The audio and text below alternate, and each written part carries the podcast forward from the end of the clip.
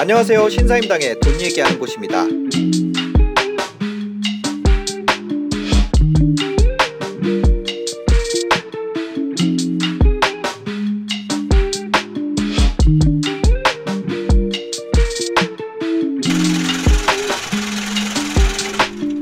지금 사실상 엄밀히 말씀드리면 지금 집을 사면 안 되는 시기가 맞아요.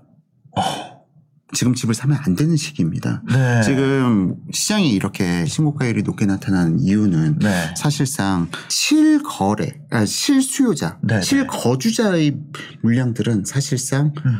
가격이 폭등한다고 하면 매물 걷어들이는 건 투자자 매- 매물이 아니라 네. 실거주자 매물들이에요. 네네. 투자자 매물들이 시장에 어느 정도 섞여 있어야 네. 아, 물량도 많이 나오고 음. 실수요자들이 계속 가격을 높여가지 못합니다. 네. 왜냐하면 투자자들은 매, 매도의 목적이 분명하거든요. 음, 수익 실현을 하니까. 그렇죠. 임, 임대차 계약이 종료돼 가지고 네네. 나는 무조건 이 타이밍에 팔아야 돼요. 음. 임대차 계약이 좀 길게 남아 있으면은 디스카운트를 받게 됩니다. 네네. 그러니까 임대차 기간이 종료되는 시점에 맞춰서 음, 물건을 팔려는 성향이 상당히 강하기 때문에 네. 그때 가격이 급등한다 하더라도 계약 100, 음, 100 배상하면서 해약 해지하지 않아요. 어. 또한 어, 이런 부분도 있죠. 나는 다른 여기 팔고 다른 데를 투자할 거야. 네. 라고 생각하는 부- 부분들도 있기 때문에 네. 웬만하면 계약 해지를 안 합니다. 돈이 필요한 분명한 목적이 있어요.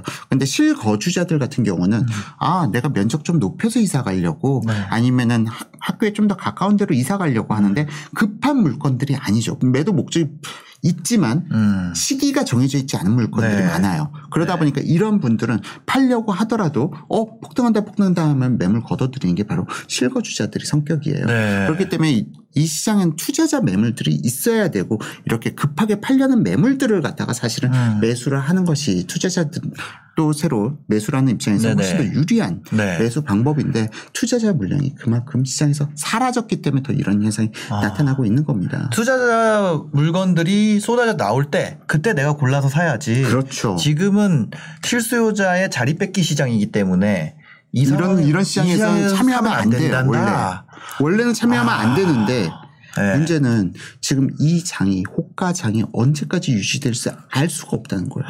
그러니까. 그래서 사실은 아, 지금 현재 투자자 매물이 왜 사라졌느냐? 네. 다주택자들에 대해서는 최고 세율 82.5%가 부과되지 않습니까? 네네네. 그런데 이거는 사실상 취득세하고 음. 그동안 재산세, 보유세 그리고 부동산세 음. 다 합치게 되면 적자 수준이에요. 그리고 아. 네. 내가 이걸 야- 음, 팔면은 양도세를 내기 위해서 은행에서 네. 대출을 받아서 양도세를 내야 되는 그런 상황이 직면해 있는 아. 상황입니다. 내면은 남는 게 없다는 거잖아요. 그렇죠. 남는 것도 없고 네. 오히려 돈이 역으로 빠져나간다. 아. cash flow상. 그런데 네. 사실상 더 재밌는 부분은 무엇이냐. 네. 이런 물량들이 지금 음. 전세가가 오르니까 네. 오히려 집 안 팔면은 내 cash 유동성이 더 좋아지는 거예요. 아 전세는 세금을 안 내니까. 그렇죠. 전세가 그건 전세가가 대출이니까. 그렇죠. 네. 그러니까 오히려 내가 음, 전세가 올려가지고 음. 음, 음, 종부세 내고 그런 네. 시장이 만들어졌던 거죠. 아, 지금 시장 상황이. 그렇죠. 그렇기 때문에 사실은 이, 이 물량들이 시장에 매물로 나오도록 정책을 잡아야 되는데 지금 이걸 갖다가 네. 너무 현 정부에서 네. 지금 거래량만 위축시키고 있다는 거예요. 혹시 부동산 통계를 갖다가 신뢰를 하시나요? 저 하죠? 아, 통계를 갖다 신뢰하시죠. 네. 신뢰하지 않나요? 예, 대부분 사람들이 신뢰하지 않나요? 예, 네. 물론 통계를 갖다 신뢰해야 합니다. 네, 네. 자, 통- 통계를 신뢰해야 하고 우리나라에서 부동산 가격을 갖다 측정하는 기관은 양대 기관, 뭐 부동산 114에서도 아, 그렇죠. 하고 진행하긴 네, 하지만 네, 네. 일단 우리나라에서 가장 알아주는 실 네. 공실력 높은 기관이 두 개 기관이 있어요. 한 군데는 한국 부동산원 음. 네. 전 한국 감정원이라고 그렇죠. 감정원. 가격이 있었죠. 그리고 네. 또한 군데가 KB 리본 음, 네. 어, 음, 그 지수입니다. 네. 어, KB 리본 같은 경우는 과거에 사실은 뿌리는 같아요. 음. 뿌리는 같은데 아, KB 리본 같은 경우 과거 어, 주택은행 에서 KB로 바뀌면서 민간 은행으로 바뀌면서 어 그 당시에 아니 어떻게 국가 정책 기관에서 민간에게 의존할 수 있느냐 네. 하면서 이 업무를 갖다가 한국 감정원에다가 음. 국가에서는 KB에다 위탁을 줄 수 없다 보니까 네. 한국 감정원에다 업무 위탁을 시키게 됩니다. 그러므로 인해서 뿌리는 같은 곳에서 음. 네. 갈라지게 돼서 어 실질적으로 지금 현재는 한국 부동산원과 KB가 완전 개별적인 시스템에서 지금 부동산 통계를 갖다 뽑아내고 네. 있죠. 자, 그런데 여기서 문제는 네. 지금 KB와 한국 부동산원 간의 음. 에, 지금 현재 시장을 바라보는 음. 시각이 너무나도 크게 차이가 벌어졌다는 겁니다. 그래요? 지금 이 부분이 사실상 2018년 네. 2018년 2월 달까지는 그래도 어느 정도 용인해 줄 수 있는 수준은 됐어요. 네. 거의 차트가 비슷했거든요. 네. 지금 한번 차트 띄워 주시면요. 네. 요거죠? 예, 네. 지금 이 차트를 갖다 보시게 되면은 지금 현재 2009년 1월 달부터 해서 2021년 10월 달까지 지금 지수를 갖다가 음. 지금 여기 차트화 시켰는데요. 사실상 아, 이거는 엄밀히 이야기하자면은 음. 투자자들은 과거에는 한국 부동산원 자료를 좀 더 신뢰했어요. 어. 한국 감정원이었죠, 과거에는. 네네. 한국 감정원 자료가 보시게 되면 차트에서 조금 더 공격적으로 상승할 때는 상승폭을 더 높였다가 떨어질 때는 하락폭을 갖다가 한국 감정원이 KB보다 더 많이 떨어뜨렸어요. 아, 적극적으로 시세를 예, 반영했네요. 적극적으로 시세를 반영했죠. 네. 그리고 한국 부동산이 먼저 움직이고 KB가 한 단계 정도 좀 늦게 아하. 움직일 정도로 어, 한국 부동산원에 대한 가격 신뢰도는 상당히 높았습니다. 네. 근데 이, 이상하게도 2000 대부분 기사가 이거 감정원 가격으로 나오죠. 그렇죠. 거의 대부분 네, 네. KB를 인용한 것은 음. 어, 뭐 열에 한 두 개 정도, 음. 여덟 정도는 한국 부동산원 자료를 갖다가 네. 인용하고 있죠. 자, 그런데 지금 문제가 발생된 게 음. 에, 사실상 2016년부터 해가지고 좀 약간 지수가 음. 어, 한국 부동산원이 약간 보수적으로 본다는 느낌이 들 정도로 음. 어, 실질적으로 상승률을 갖다 좀 낮춰가는 부분이 있었고요. 네.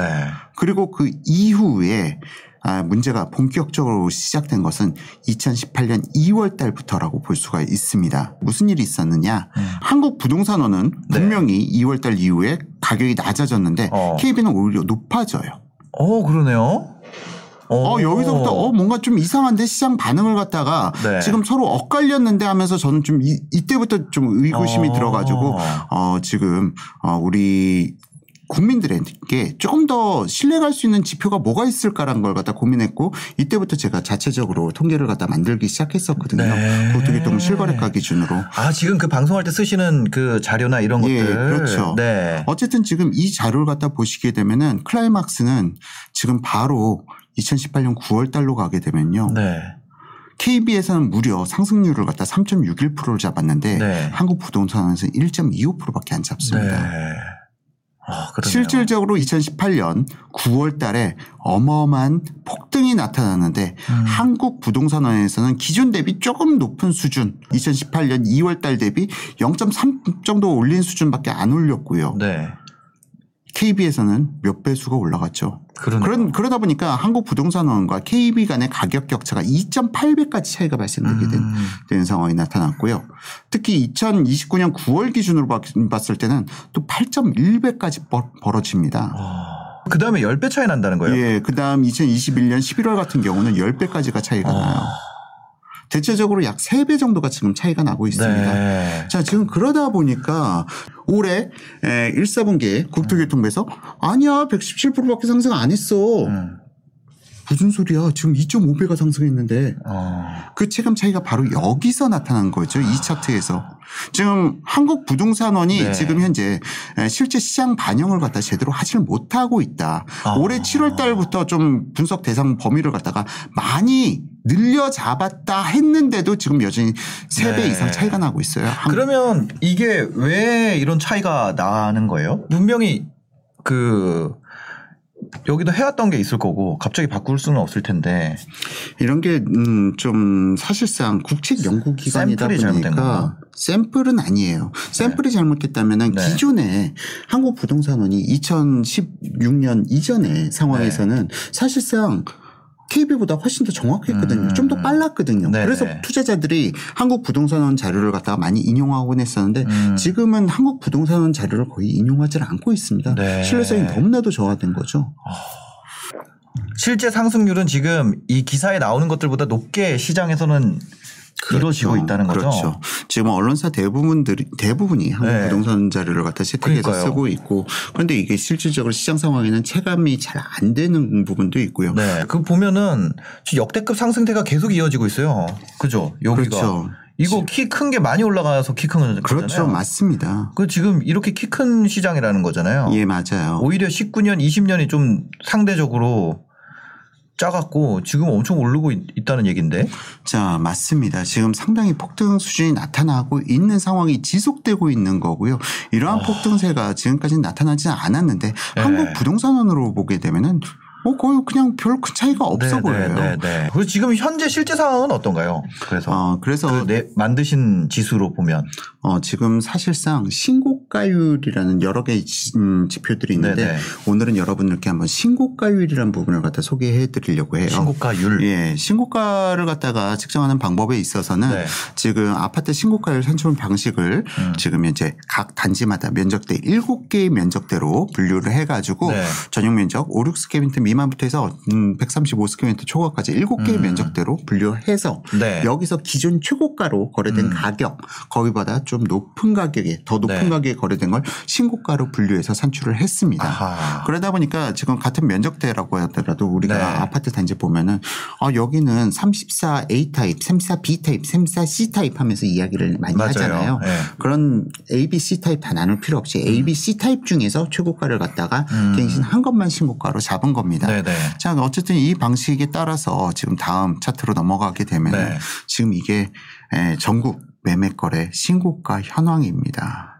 그러니까 10월에 거래된 것이 만약에 100개라 그러면 46개가 신고가였다는 거고 인천은 43개 그런 얘기잖아요. 예, 맞습니다. 네네.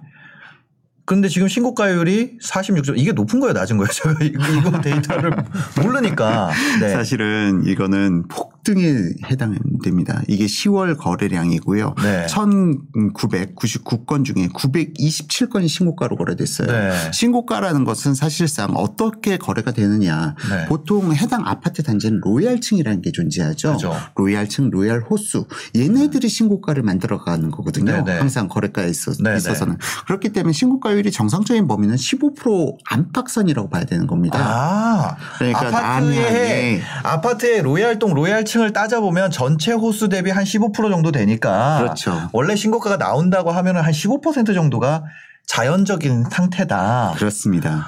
아. 그리고 로얄층 조망도 잘 나오고 남양에다가 네. 어 판상형 이런 조건들을 다 충족시키고 있는데 음. 그렇지 못한 15층이 로얄인데 10층에서 신고가를 찍었다. 네. 그럼 신고가는 더 가격을 높여가는 그럴 수밖에 없죠. 네. 매도를 갖다가 하게 되는 거죠. 네, 네. 그래서 신고가율이 보통은 15% 선이 가장 적정한 수준이고요. 네. 사실상 로얄동 로얄호수라는 건 10% 안쪽도 나오기 그죠, 힘든 그죠, 거예요. 그죠. 아, 그러니까 시장 물가 상승률에 비해서 네. 어느 정도 적정 수준을 유지해가고 있는 단계가 네. 15% 선이라고 보시면 되고요. 지금 46.4%는 굉장히 과열 국면이네요. 폭등입니다. 지금 이 부분에 대해서 좀 더 이해를 갖다가 도, 어, 돕기 위해서 이것도 2009년 네. 1월 1일부터 해서 자료를 한번 쭉 뽑아봤어요. 네. 2009년 1월 1월 달부터 2021년 음. 10월까지 해서 신고가율을 보시게 되면은 네. 자, 우리가 시장 침체기라고 이야기했던 2011, 12, 13, 14 이때는 신고가율이 어. 5%도 나오질 않아요. 예, 예. 그러네. 5%도 나오질 않다가 음. 2015년에 실질적으로 뭐 네. 초이노믹스 빚내서 집사라라는 네. 이야기가 많이 나온 이 시점부터 신고가가 급등하기 시작합니다. 음. 그리고 나서 2015년 말에 아까 말씀드렸다시피 가계부채 종합대응 방안이라는 네. 게 나오게 되고 그러면서 약간 주춤했다가 음. 다시 급등을 하고요. 그리고 2016년 말에는 아, 음. 그 뭐라고 말씀드려야 될까요? 그, 그 탄핵 음. 이슈가 있으면서 다시 네. 한번 좀 주춤했다가 어. 문재인 정부 들어서고 나서 다시 올라가기 시작했는데 네. 사실상 이 신고가율을 보실 때 앞서 말씀드렸다시피 음. 15%대가 아, 좀 안정적인 상승이다라고 네. 볼, 볼, 수, 볼 수 있다면 네. 20%대는 아, 완연한 상승. 여기는 그냥 아 음. 지금 부동산 시장 다 상승하고 있구나 모두가 체감할 네. 수 있는 수준이고요. 어. 30% 이상의 급등장입니다, 사실. 네. 그러니까 이걸 이해하기 쉽게 말씀드리자면은 15년도에 상승한다 상승한다 이야기했지만 네. 급등이다 폭등이다라는 말은 안 나왔어요. 네. 근데 2016년 10월 음. 달부터는 9월 달, 10월 달이 시기에는 폭등, 급등 이야기가 많이 나왔었습니다. 이 시기가 상당히 과열된 국면이었고요. 이거 이거까지 갔었어요? 57%까지 갔었어요? 예, 그렇습니다. 사실 그다음에 2018년 이후에 저기 이거 신고가율 떨어질 때가 그때 약간 그 하락론이 또 한번 나왔었던 때잖아요. 맞습니다. 그때 뭐 대책 나오고 부동산 대책 나오고 이제 이 규제로 인해서 더 시장 가기 어렵다. 예, 요 예. 때가 요 여기 폭 폭 빠졌 빠졌을 때가 그때네요. 아, 그, 그 당시에 8월 달에 네. 공급대책이 발표되긴 했었는데요. 네. 사실상 그 영향보다는 음. 사실은 헬리오시티 입주가 어마어마한 영향을 미쳤어요. 네. 아, 9,520세대인가요? 음. 9,520세대가 맞아, 한꺼번에 맞아. 입주를 하게 되면서 네. 사실상 여기 한 달에 거래량이 만 건이면 상당히 마- 많은 수치에 포함되거든요. 네, 네. 그런데 9,500세대짜리가 한 번에 일시 입주를 하다 보니까 어. 시장이 갑자기 푹 꺼지는 현상이 나타났던 네. 거죠. 그리고 이후에 뭐 12.16 부동산 대책 발표하면서 이 당시에 뭐 꼭지다 하면서 다시 한번 꺾였다가 음. 맞아. 지금 현재는 40%대 폭등이 계속 유지되고 있는 상황이에요. 그러니까 30%에서 40%대가 급등 구간, 네. 그리고 40%에서 50%대가 폭등 구간, 음. 50% 이상이 넘어가게 되면 이 시장은 네. 그냥 카오스라고 보면 됩니다. 50%가 아. 넘어가게 되면 어떤 일들이 벌- 벌어지고 있느냐. 네. 여기도 신고가율이 계속 터져나온 단지가 있고 그렇지 않은 단지들도 있을 거잖아요. 네, 네, 네, 네. 신고가율이 터져나온 단지들에서는 1층, 2층이 로열층보다 더 고가에 팔리는 그런 말도 안 되는 상황이 아. 벌어지는 구간이죠. 이 구간에선 그래서 계약 해지 세대가 많이 발생돼요. 아, 잔금 때 되면은 가격이 올라 있다. 이게 그 이때구나. 그렇죠. 그러니까 일단 계약금을 받아놨는데 네. 어? 1층이 우리 집보다 더 높게 그러니까, 계약했어. 그러니까. 그러면은 집을 파는 사람 입장에서 이 나쁜 공인중개사 이거 음. 난 얘한테 사기당했다라고 음, 음. 생각하면서 바로 그냥 계약금 배액 배상하고 네, 취소. 그리고 나서 계약 해지를 해버리는 음. 거죠. 그래서 이게 웃자 웃자고 나온 이야기지만 네. 웃을 수가 없는 게 배배테크라는 신조어가 나왔죠. 배액 배상 테크라고 해서 아. 배배테크 그냥 계약하고 네. 나서 계약 해지하면 그래 어차피 10% 먹는다. 아, 일단 계약금부터 넣자. 그렇죠. 이때 뭐 진짜 뭐 출발이 되니 안 되니 막 이런 얘기 나오고. 어, 계좌 안 따주고. 예, 예, 예, 예. 맞습니다. 아, 맞아. 그러던 때가 있었어. 그래서 공인중개사에서도 최근에 음. 실거래 신고를 갖다가 네. 최대한 30일까지 기다렸다가 제일 마지막 날 신고하는 경향이 강해졌어요. 어. 왜냐면 이러한 물량들이 노출이 돼 버리면은 네. 기존에 계약한 사람들이 계약 해지를 해버리거든요. 아. 그래서 지금 현재 사실상 일부 언론이라든지 하락론자들은 뭐 이건 자전거래다라고 음. 이야기하는데 자전거래가 아니고요. 네. 실질적으로 50% 신고가율 50%가 넘는 장세에서는 음. 이런 일들이 아주 종종 발생된다라고 그죠. 말씀드릴 수가 있을 것 같습니다. 지금 50% 뭐그 언저리에 왔다 갔다 하고 있는 상황이네요. 지금 그렇죠. 보면. 지금 네. 이거는 지금 시장 안전을 논할 수가 없는 단계인데 네. 지금 10월 달 신고가율이 좀 약간 꺾인 듯이 나타나요. 네. 마우스 보시게 되면은 네. 좀 약간 꺾인 듯이 나타나는데 음. 이 다음 차트가 좀 더 자극적입니다. 어떤데요? 좀 안타까운 차트가 될 수가 있는데요. 네. 지금 이 차트가 무엇이냐. 이 네. 초록색 선이 신고가로 거래된 아파트들의 평균 거래가예요. 네. 신고가로 거래된 아파트들의 어. 평균 거래가고요. 네네. 지금 이 노란색 선이 그러면은 이 음. 평균 거래가가 나오기, 나오기 위해서 기존 최고가 대비해서 얼마가 상승했느냐를 네. 갖다 표기한 게 이 노란색 선입니다. 음. 전고가 대비 최고가가 얼마를 갖다 찍었느냐. 네. 보게 되면은 사실상 어, 음, 총 가격은 좌측을 갖다 보시게 되면 네. 되고요. 신고가는 음. 그리고 어, 전고가 대비는 우측을 음. 보시면 됩니다. 얼마나 더 올랐나 이거잖아요. 그렇죠. 노란색은. 그래서 지금 보시게 되면은 2015년, 16년, 17년 같은 경우에는 음. 어, 약 음, 기존 최고가 대비해서 2천만 원 정도 상승한 네. 가격에 거래가 되었, 되었고요. 음. 그리고 2018년부터 20년 사이에는 약 4천만 원 안팎에서 네. 상승세가 벌어졌습니다. 어. 근데 지금 현재는 지금 9월달, 10월달 시장, 시장 안정됐다고 호가를 이야기하는데 1억씩 올려가지고 지금 신고가가 난다는 얘기잖아요. 그렇죠. 지금 9억 9,570만 원, 와. 9억 7,870만 원. 그러니까 10월 달에 12억 3천만 원의 거래가 됐는데 네. 신고가들의 평균 거래가가 네. 기존 최고가 대비해서 1억이 올랐다는 소리예요. 그러니까 11억 3천만 원이 거래되던 게 12억 3천만 원이 거래됐다는 이야기입니다. 그러니까 지금 이러한 상황이 사실상 지금 이러한 통계 왜곡 네. 지금 현재 음, 통계상으로는 나타나지 않는 부분들이 이 신고가율을 통해서 나, 오게 되는 것이죠.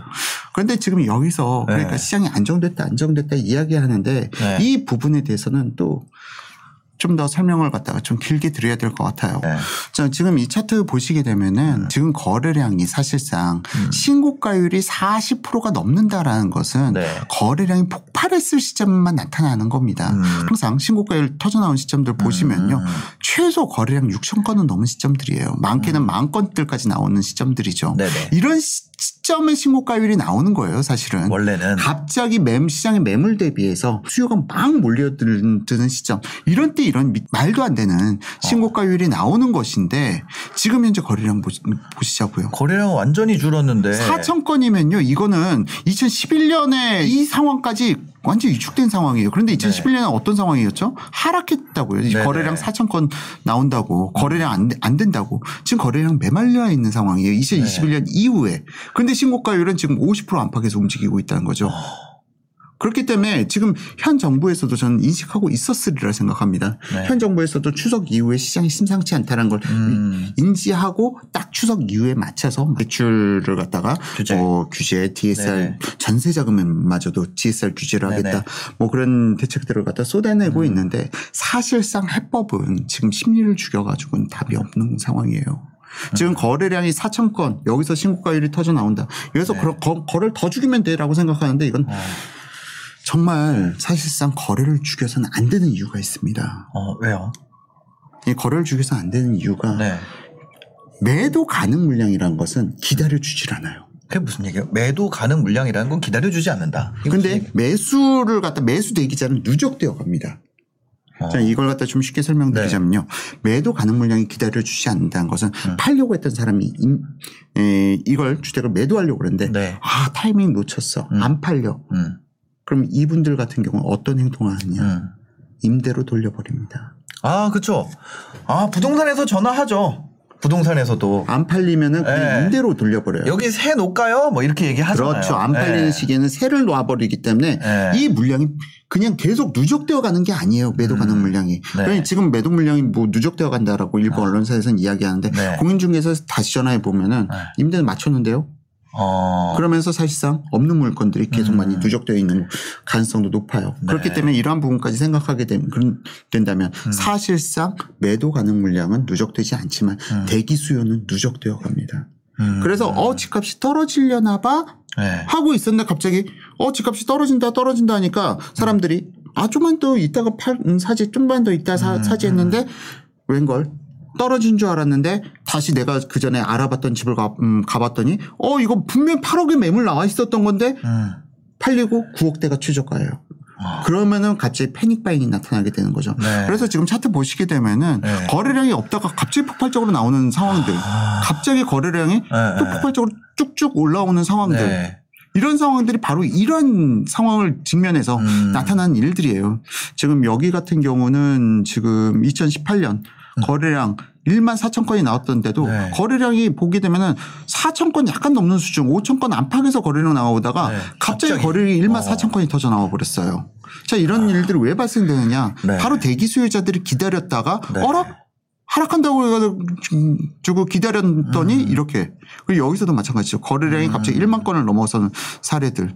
네. 갑자기 거래량이 없다가 폭증해 버려요. 왜냐면은 여기서- 대기 수요자들은 계속 누적되어 가지만 네. 매물은 대기 수요자들을 기다려주지 않기 때문에 그렇습니다. 그래서 지금 사실상 정부에서 일단 심리 추격, 심리 추격 네. 쪽으로 가고 있는데 네. 이게 더 위험해요, 사실은. 아. 이 분들이 다시 한번 어 떨어진다더니 음. 내가 봤던 집은 임대 임대로 돌렸든 네. 팔았든 없어졌고 그 위에 사라졌어. 상위 고가가 물건들이 기다리고 있어요.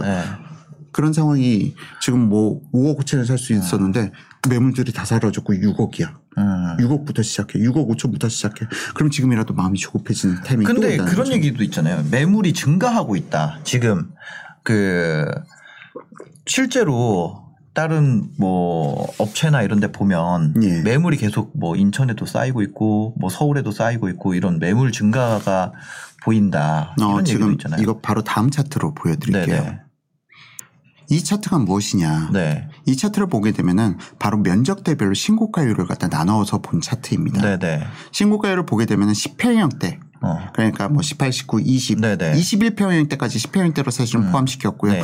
일반적인 오구 square meter라고 음. 이야기하는 20평형대 그리고 30평형대 84 square meter 네네. 30평형대 그리고 40평형대 이상 물건을 분류해 봤는데 음. 신고가율을 보시게 되면은 지금 제가 50%가 넘어가면은 이거는 과열 비- 시장. 이거는 카오스다. 네. 과일 정도가 아니라 네. 카오스고요. 네. 근데 지금 보시게 되면은 10평형대가 매물이 많아요. 신고가율이 아. 20%에서 30%대가 나오죠. 네네. 왜 그러냐? 어. 바로 지금 매물이 누적된다는 게 소형 평형들. 투자자들이 들어가 있는 상품들, 일시 혹은 일시적 1가구 2주택에 해당되는 물- 물량들이 네네. 지금 여기 10평형에서 20평형대 머물러 있- 있기 때문에 그런 아. 거예요. 그래서 투자자들이 보통 대형 평형, 아, 나 50평형대 아파트 두채 가지고 있어. 네. 40평형대 아파트하고 60평형대 아파트 가지고 있어. 그런 경우 거의 별로 없잖아요. 네, 네. 투자자들은 뭐 60평형대 자기가 거주하고 있다 하더라도 투자는 보통 소형 평형으로 들어간다는 네, 거죠. 네, 네. 그렇기 때문에 투자자 물량들이 많이 들어가 있는 구간에서 아. 지금 뭐 일시적 일가구 이주택이라든지 아니면 임대사업자 종류 네네. 강제적으로 임대사업자 네네. 말소시키지 않았습니까? 아. 임대사업자 물량들이 가장 많은 분포가 바로 10평형대 물려 있어요. 그렇기 음. 때문에 10평형대의 신고가율이 상대적으로 지금 상당히 낮게 나타나는 것이고요. 네. 지금 매물이 누적된다? 중대형 평형, 84 square meter, 59 square meter 여기서는 이 구간에서는 크게 많, 많이 지금 카오스네요. 거기 50% 이상 카오스라면서요. 네, 50% 이상 무조건 카오스고요. 이게 60%까지 넘어갔다고 생각해 보시면 네, 정말 빨간색은 60% 40평형대 이상은 60%까지도 갔었네요. 예. 지금 아까 말씀드렸다시피 그런데 거래량이 없는 상태에서 이 혼돈의 상황이 나타나고 네. 있기 때문에 이게 정말 비정상적인 상황이죠. 어머. 그거 어떻게 전세 사는 게 나아요? 이럴 때는? 그냥. 아, 지금은 사실은 근데 문제는 네. 지금 이러한 상황이 네. 한달 한 달 아까 보셨잖아요. 네네. 한 달에 정, 정고점 대비 1억씩 오르고 있어요. 그러니까요. 그러니까 이거는 어떻게 이걸 어떻게 해야 될지 네. 매도인도 혼돈스럽고 매수인도 혼돈스럽고 솔직히 여기선 저도 말씀 못 드려요. 저도 말씀 못 드려요. 아니 저번에 왔을 때만 해도 한 4개월 정도만 예. 전만 해도 만약에 내가 입지를 선택할지 외곽을 선택할지 그거를 해야 된다. 그렇죠? 예, 그렇죠. 입지를 뭐 내가 저기 입지를 포기 못하면 빌라라도 서울에 사야 되고 예. 만약에 아니면 입지를 거주 레벨을 유지하고 싶으면 외곽에라도 사야 된다. 약간 이런 입장에 가까우셨잖아요. 근데 지금 이 다음 차트를 갖다 보시게 되면요. 네. 지금 경기도권도 신고가율이 40%대가 다 넘어가고 있어요. 네. 아, 제가 매수 타이밍으로 잡는 건 40%대가 넘어가면은 네. 그냥 저는 절대 안 삽니다. 그냥 보내는 제가 개인적으로 신고가율이 40%가 넘어가는 시장은 어떤 시장인지를 알기 때문에 네, 네. 40%만 넘어가도 아. 2, 3층짜리 2, 3층이 신고가를 찍고 그런 시장이에요. 네. 가격 협상 자체가 안 됩니다. 깍 보통 부동산이란 건 호가를 믿어주면 안 되는 거거든요. 그러니까 깎아야 되잖아요. 깎. 무조건 부동산 깎아서 사야 되는 건데 네. 이런 시장에서 깎아달라고 했다가는 바로 나가라 그러지. 그렇죠. 네. 그런 상황에서는 어떻게 집을 삽니까? 그런데 지금 시장이 경기도마저도 지금 다 불장이에요. 어. 지금 과천시 같은 경우는 뭐 거래 건수가 적어서 그런데 네. 여덟 건 중에 여섯 건이 음, 신고가를 찍으면서 75%. 이거 네. 일 1층, 1층도 무조건 신고가 찍는 장세라는 거거든요. 네. 뭐 의왕시 같은 경우 69.6%. 웬만한 지역들이 50% 이상을 찍고 있- 있어요. 음. 네. 성남 수정구, 부천시, 분당도 오르네. 구리시. 지금 50% 40% 이상은 원래 네. 매수 매수한 타이밍 아니에요. 그래서, 지금 사실상 네. 이 문제를 갖다가 가장 해결하기 위한 방법은 양도세 완화밖에 없어요. 지금은 예, 양도세 완화 외에는 지금 이 장세를 갖다 해결할 수가 없습니다. 그리고 지금 현 정부에서 어, 대출을 갖다가 네. 보금자리론이라고 아시죠? 네네. 6억 이하의 주택에 대해서 네, 저도 보금자리론 받았었어요 예. 처음에. 근데 지금 보금자리론이 보통 신청하면은 2주 이내 나오잖아요. 어, 네네. 저도 잘 기억은 안 납니다만. 근데 이걸 네. 갖다가 지금 현재 40일 로 늘렸고요. 또 네. 50일로 늘렸어요. 지금 검토 기간. 음, 네네. 신청하고 나서 50일 후에 잔금이 나옵니다. 어. 그럼 이런 부분까지 해가지고 사실상 12월 이내에 네. 어 나는 일시적 1가구 2주택 팔아야 돼 음. 아니면은 뭐 나는 임대사업자 물량 이거 털어내야 비과세 음. 요건이 돼 이런 물량들이 지금 되게 다 간혹 좀 난감한 상황에 처해져 있을 거예요. 음. 그래서 매물이 쌓인다는 게 아마 10평형대에서 좀 많이 누적돼 있는 부분으로 보이고요. 하지만 네. 일반적으로 우리가 원하는 30평형대 어. 혹은 20평형대 혹은 음, 40평형대 이상 그쪽은 음. 지금 상당히 부족한 상황이죠. 아니 지금 아니 아포유님도 답이 없다 그러면 이제는 진짜 큰일인데. 일단 11월, 12월 달, 11월은 그런데 지금 말씀드린 것보다 네. 많이 낮아질 거예요. 어. 11월은 지금 이제 집계가 돼봐야 알겠지만 네. 이런 수준이 좀 낮아질 거고 음. 만약 매수를 갖다가 하신다면은 음. 제가 항상 시청자분들께 이야기하는 게 있어요. 네. 매도하는 사람의 이 물량의 성격을 갖다 파악해라. 어. 음, 물량을 갖다가 부동산에다 내놓으면 부동산 사장님들이 네. 그냥 은연슬쩍 이야기하죠. 아 이거 왜 파시는 거예요? 어 맞아 맞아. 그게 왜 그러냐면 성향 파악하려고 그런 거예요. 어. 이게 일시적 일가구 2주택이다. 네네네. 나 2주택자인데 일시적 일- 그럼 매도인은 아무 생각 없이 음. 얘기해 주잖아요. 네네. 일시적 일가구 2주택이다라고 이야기해 주면은 아, 이 사람 급하구나. 음. 부동산에서도 아는 거죠. 아. 그렇기 때문에 매수인들도 좀 투자를 많이 해본 성향의 사- 매수인들은 네네. 반드시 물어보는 게 있어요. 음. 왜 파세요? 어. 이걸 반드시 물어봅니다. 네. 그러면은 아, 구- 부동산 사장님이 음. 뭐, 뭐 때문에 팔아 하고 이야기해 주시면 이게 바로 깎을 수 있는 물건인지 아닌지 알 수 있죠. 특히 또 임대사업자 종류다 종류다. 네. 아 임대사업자 비과세 물량이구나. 어. 깎아야지. 음. 하고 그렇게 칠 수가 있어요. 그래서 11월, 12월 달에는 좀 이러한 물량을 갖다 집중 공략하셔서 매수를 하신다면은 그나마 네. 좀 아, 호가보다 좀 낮춰서 매수하실 수 있는 기회가 될 것 같습니다. 그 이거 신고가율을 좀 보다가 시장이 안정되는지 알고 싶은데 그리고 이런 거를 보는 방법이 있어요? 시장 사실상 네. 이 부분도 모든 걸 갖다가 다 말해주기가 좀 어려운 게한 네. 달의 갭이 있어요. 실거래 신고까지. 아.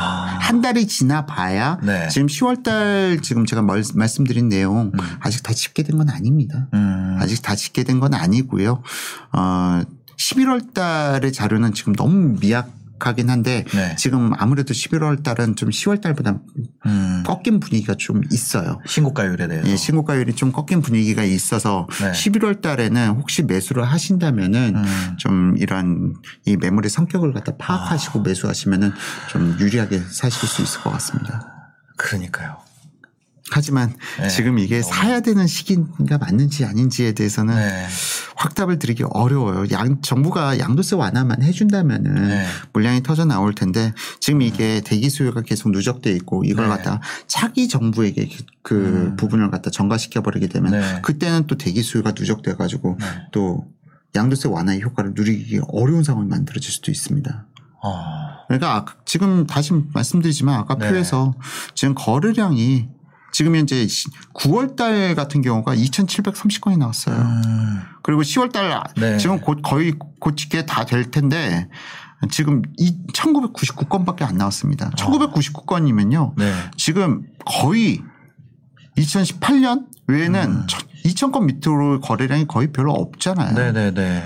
지금 정말 위축 거래량이 위축돼 있는 시기에 네. 눌러 놓, 눌러 놓은 거네요. 눌러 놓은 거죠. 어. 눌러 놓은 거에 불과하다 보니까 지금 현재 에, 지금 이 저는 대출 규제가 음. 내년 1월 달만 돼도 사실상 네. 지금 현 정부에서 금융권에서 압박하고 있는 건 뭐냐 금융권을 전년 대비 음. 대출 증가율을 갖다가 106%로 네. 106%로 관리해라 하니까 어, 네. 은행들에서 대출을 쫙 조인 거거든요. 네네. 근데 내년 1월 되면 리셋되는 거예요. 음. 그럼 대출이 다시 나오기 시작하는데 네네. 그럼 내년 1월은 약간 좀 늦어질 수가 있어요. 약간 늦어진다는 게 무슨 얘기예요? 내년 1월에 또 상승 타이밍 한번 나올 수 있다는 거죠. 음. 입주 물량이 너무 없어요. 그렇기 때문에 내년에도 상승 압박이 상당히 강하기 때문에 네. 내년에 정권이 교체된다면 해당 정부에서는 어떻게든 이 거래가 네. 정상적으로 한 음. 6천 건 안팎에서 거래가 이루어지면서 시장을 안정시킬 수 있는 이러한 방법을 네. 찾아가야 되지 않을까. 그렇다면은. 지금처럼 폭등은 막, 막을 수 있지 않을까. 네. 하지만 이게 하락으로 전환된다, 폭락으로 나타난다, 그럴 가능성은 희박하다고 보고 있습니다. 희박하다. 내년도. 내후년 정도면은 아마 둔촌주공 입주할 때, 둔, 지금 아까 헬리오시티 입주할 아, 네, 때 네. 상당히 좀 푹- 움푹 꺼진던 기- 구간이 있었잖아요. 네네. 둔촌주공 입주할 때가 1만 2천 세대입니다. 아, 거기가. 그때보다 헬리오시티보다 더 크네요. 그러면은 헬리오시티만큼 파괴, 파괴력을 줄 수 있을 것인가라는 부분에 대해서도 네. 생각해 볼 필요가 있는데 사실상 이 1만 2천 세대는 어마어마한 세대예요. 네. 거의 조합원 수만 6천 세대가 있었거든요. 어. 그럼 그 6천 세대가 그냥 음, 둔전적으로 동시에 입주를 한다고 가정했을. 경우에 주변에 공실이 6천 세대가 나는 겁니다. 그렇죠. 매도를 하건 임대를 놓건 임대차 시장도 안정되고 네. 매매 시장도 안정될 수 있겠지만 음. 지금 가격보다 낮아질 거라는 건 결코 기대할 수 없고요. 음. 헬리오시티 입주 기간 지나니까 바로 그 전 가격 회복해 버렸잖아요. 음. 부동산 시장이. 그렇기 때문에 둔촌주공이 입주할 때 타이밍은 좀 약간 보합 안정을 갖다 줄 수 있는 타이밍인데 네. 지금보다 가격이 낮아질 거란 건 결코 어 그렇게 볼 확신을 가- 하기가 확신하기. 어렵고요. 어. 확신하기 어려운 게 아니라 낮아질 가능성 극히 희박하죠. 왜냐하면 네. 내년도에 또 상승할 거기 때문에 그리고 어, 둔촌주공이 입주할 때가 갈아타기로는 좀 상당히 좋은 타이밍은 될 수 있을 거예요. 네. 갈아타기로는 좋은 타이밍이 될 수가 있을 것 같은데 헬리오시티보다 타격이 훨씬 더 적을 수도 있습니다. 네. 왜냐면은 그동안 입주 물량이 너무 없었고 이 당시 헬리오시티가 입주할 때는 네. 경기도 입주 물량이 받쳐줬어요. 음. 경기도가 2016, 17, 18 입주 물량이 상당히 많았거든요. 네네. 그래서 사실상 사실상 2016, 17, 18년 동안 음. 서울만 상승하고 경기도는 거의 보합세를 유지했던 거죠. 아, 네. 그리고 나서 2019년도부터 입주 물량이 경기도마저도 음. 줄어들기 시작하면서 경기도에서는 2019년 하반기부터 시동 걸기 시작해서 2020년 5, 6, 7에 폭등을 갖다 만들어낸 거고요. 음. 기존까지 시장은 어, 전세가가 폭등한다는 게 사회적 이슈가 될 수 있었는데 네네. 음. 앞으로의 시장 전세가 사라진 시장은 월세가가 폭등한다. 이 부분이 사회적 이슈로 다가오는 시대가 네. 지금 다가오고 있다 보고 있어요. 알겠습니다. 어, 아프요님과 지금 시장 상황 그리고 또 앞으로 전망까지 조금 얘기를 나눠봤습니다. 또 바쁘신데 이렇게 시간 내주셔서 감사합니다. 네, 감사합니다. 네, 오늘 영상 보시고 도움이 되셨으면요. 구독과 좋아요, 댓글까지 부탁드리겠습니다. 영상 봐주셔서 감사합니다. 행복한 하루 되세요.